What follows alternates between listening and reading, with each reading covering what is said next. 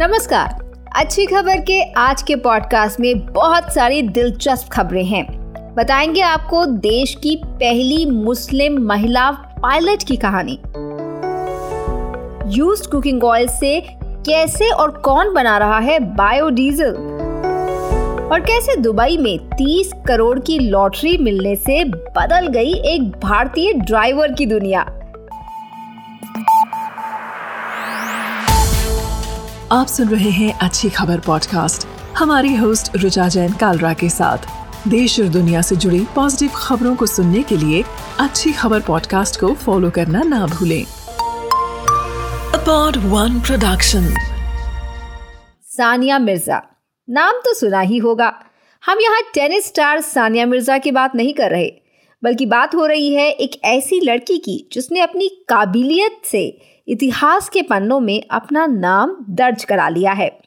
मिर्ज़ापुर उत्तर प्रदेश की रहने वाली सानिया देश की पहली महिला मुस्लिम फाइटर पायलट बनने जा रही हैं।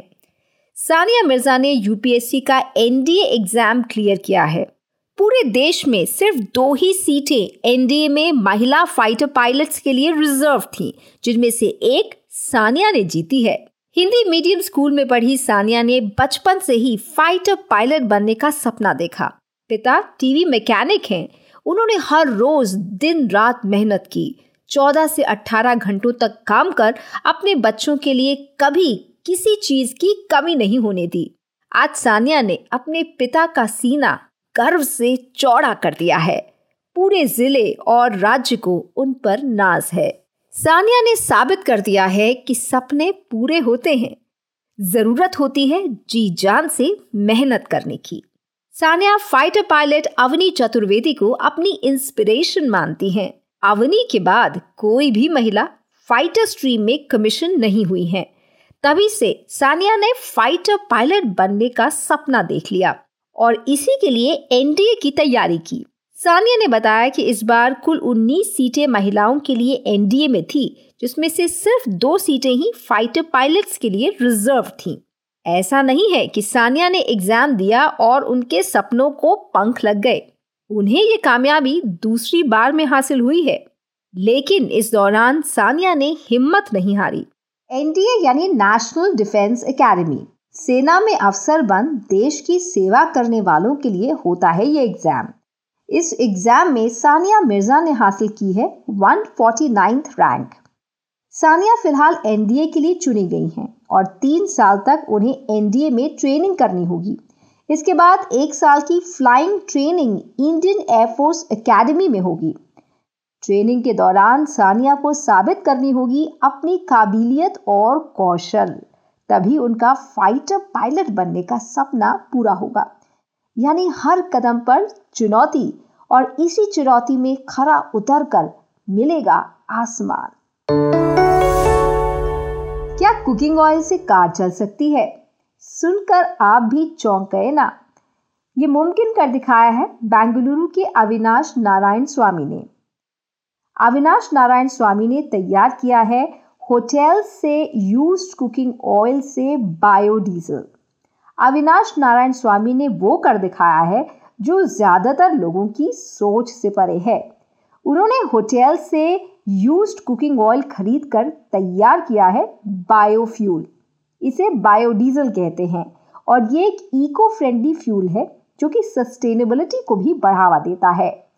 अविनाश 2013 से बायोडीजल पर ही चला रहे हैं अपनी गाड़ी।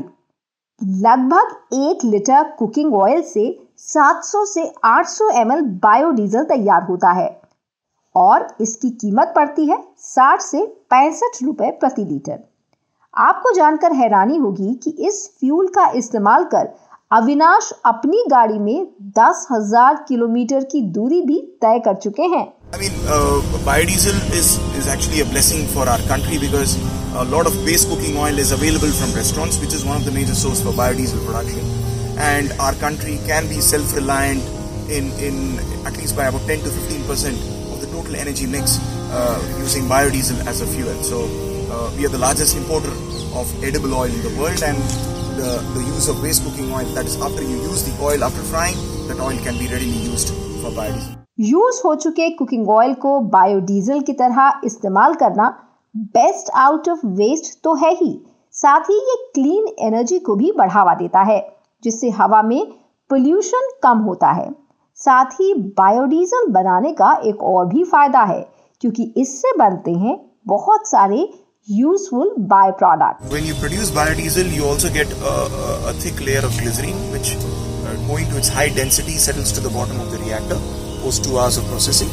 So that we take it out and we make hand wash soaps, that is solid bars of soap or even liquid hand wash.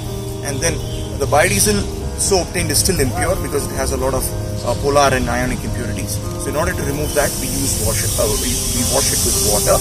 And on washing with water, all the impurities get into the water phase, and that water can be filtered.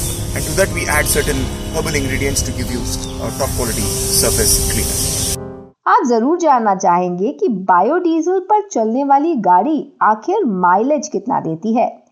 Avinash का कहना है कि 2013 से वो biofuel पर गाड़ी दौड़ा रहे हैं और उनकी गाड़ी 15 से 17 किलोमीटर का एवरेज पर लीटर पर दे रही है।